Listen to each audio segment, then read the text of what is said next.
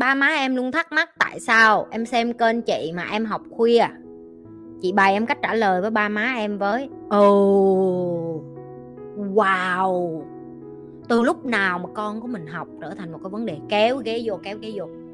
Mỗi lần mà ba má em bước vô phòng, đêm khuya thanh vắng, một, hai giờ sáng và trên màn hình vi tính của em không phải là Marina Ozawa mà lại là màn hình của chị Nhi Lê.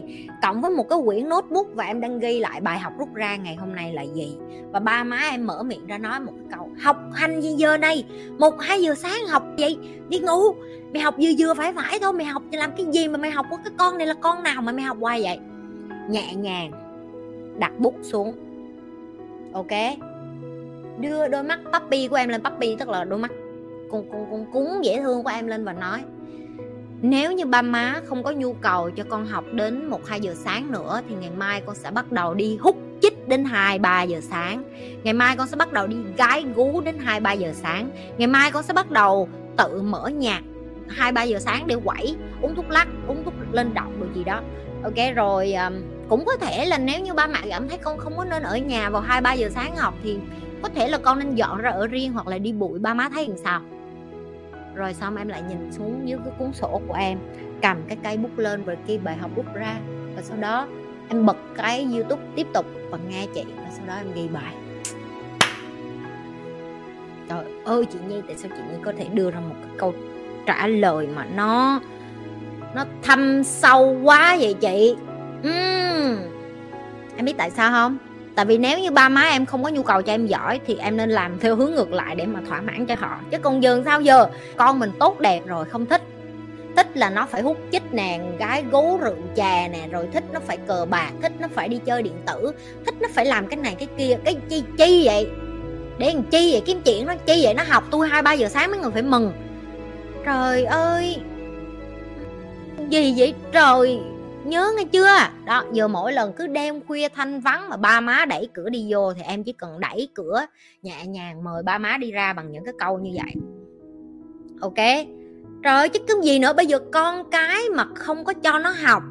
Nó học tới một, hai giờ mà nó học cái kiến thức hữu ích chứ không phải nó coi phim Marina Ozawa nữa. Thì nó là một cái đứa con ngoan rồi cái con nó không phải mở cửa ra một hai giờ sáng mà nó đang nó đang, anh ơi, anh đang làm gì đó? Anh có nhớ em không? Mà nó ngồi nó học bài của tôi. Học, không thích. Trời ơi, chưa? Từ giờ biết rồi nghe chưa? Biết rồi thì biết cách rồi đó nghe chưa? Đó, mỗi lần ba má mở cửa vô cứ nhẹ nhàng nói như vậy là ba má đi ra. Tao bảo đảm từ giờ trở đây ba má tụi mày sẽ không có thắc mắc là tại sao tụi mày học chị nữa. Tại vì sao? Đó, quan trọng là thần thái. Câu này chị chị đồng ý với em nè. Đó nhớ nghe học có thần thái mà nói chuyện là phải giống như chị. Có nghĩa là em nhẹ nhàng đặt cái bút xuống, đưa cái đôi mắt puppy của em lên, tức là đôi mắt chó cuốn cuốn con của em dễ thương lên và trả lời một cách lịch sự, tinh tế tế nhị, thẳng vào vấn đề, thẳng vào trọng trọng tâm và hỏi là mẹ có đồng ý không? Sau đó quay trở lại và học. Mẹ em đã có câu trả lời rồi đó, bà không trả lời gì, tức là ý bà là, thôi con học tiếp đi, mẹ không có, mẹ không có suối con làm mấy cái kia nữa đâu. Được chưa? Em sắp kết hôn với người có con từ cuộc hôn nhân trước. Làm sao để cho con chồng thương và hiểu mình hả chị? Em đừng có bỏ cái hy vọng hay là cái tiêu chuẩn là con chồng của em sẽ thương và yêu thương em. Chị nói thiệt. Thứ nhất, con người là phức tạp, như chị đã nói, rất là complicated.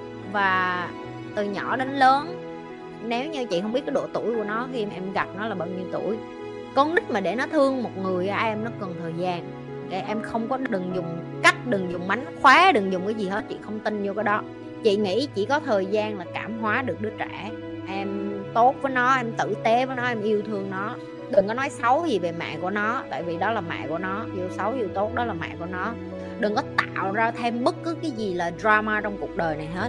Em hãy tưởng tượng nó giống như cái chuyện mà chị đã từng dạy em về tình yêu thương vậy đó. Love is like a growth the tree. Tình yêu nó giống như chuyện là em chăm bón một cái cây hoa hồng hay là một cái vườn hoa. À, khi em chăm bón một cái vườn hoa em làm gì? Em mua hạt giống, em em gieo vô, em bỏ phân tưới nước, xong em chăm bón cái cây đó, đúng không? Em cũng biết là cây hoa đó nó lên là cây hoa hồng màu hồng hay màu vàng hay màu à, gọi là cây hồng xí muội hay này nọ gì không? Em không biết nhưng mà bởi vì em thích có hoa hồng cho nên em nuôi thôi đúng không? Và theo thời gian em yêu thương cái cây đó lắm hàng xóm của em qua mà chó nó cây của em lại em nổi điên lắm rồi, được mèo mà đi ra nó đái cây em em cũng bực nữa đúng không? Thì nó cũng tương tự như vậy chăm sóc một đứa trẻ và yêu thương nó và unconditional tức là hết lòng mà không có đợi nó hồi đáp. Là một trong những cái kỹ năng mà em phải bắt đầu học đó là kiên nhẫn kiên nhẫn với bản thân em, kiên nhẫn với đứa trẻ, cho nó cơ hội được biết em là ai, cho nó cơ hội được hiểu em là người như thế nào, cho nó được sống với em và nhìn thấy em và tiếp xúc với em. Đừng có ép nó thương mày, nghe không? Đừng có ép nó ok, em cứ chăm sóc thôi, nếu như em chăm sóc, em mua cái này cái kia, em chăm lo cho nó, em quan tâm đến nó nó bệnh nó ốm. Nếu nó reject, tức là nó từ chối, em cũng hãy để cho nó được cái cơ hội từ chối. Tại vì nó yêu thương mẹ nó mà, nó con nít mà, đúng không? Nó kiểu như nó giải dụa nó đành đạch. Em đâu có đi hơn thua với một đứa con nít làm gì? Không nên, em không nên hơn thua với một đứa con nít làm gì hết. Đúng không em?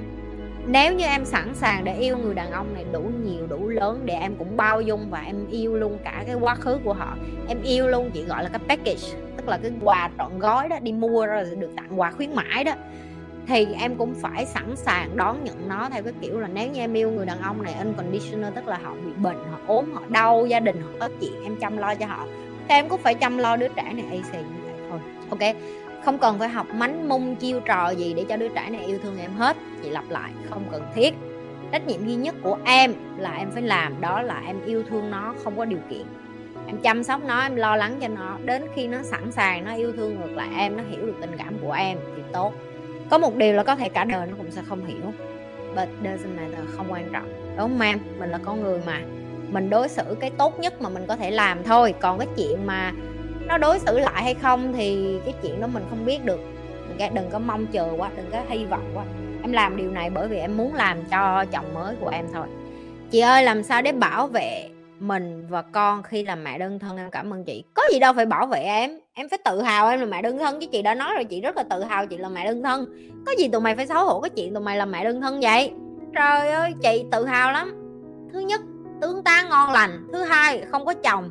Giờ thích quất thằng nào cũng được thứ ba, con của mình khỏe mạnh, mình không phải nuôi thêm ờ, một đứa con rưỡi. Tại vì thằng chồng là nửa mà, nửa đứa con mà, thằng chồng thì y như nửa đứa con thôi. Không có gì phải đừng nuôi con bằng cái sự kém tự tin nữa. Mấy đứa trẻ thiệt, đừng nuôi con bằng cái sự kém tự tin. Được chưa? Don't forget to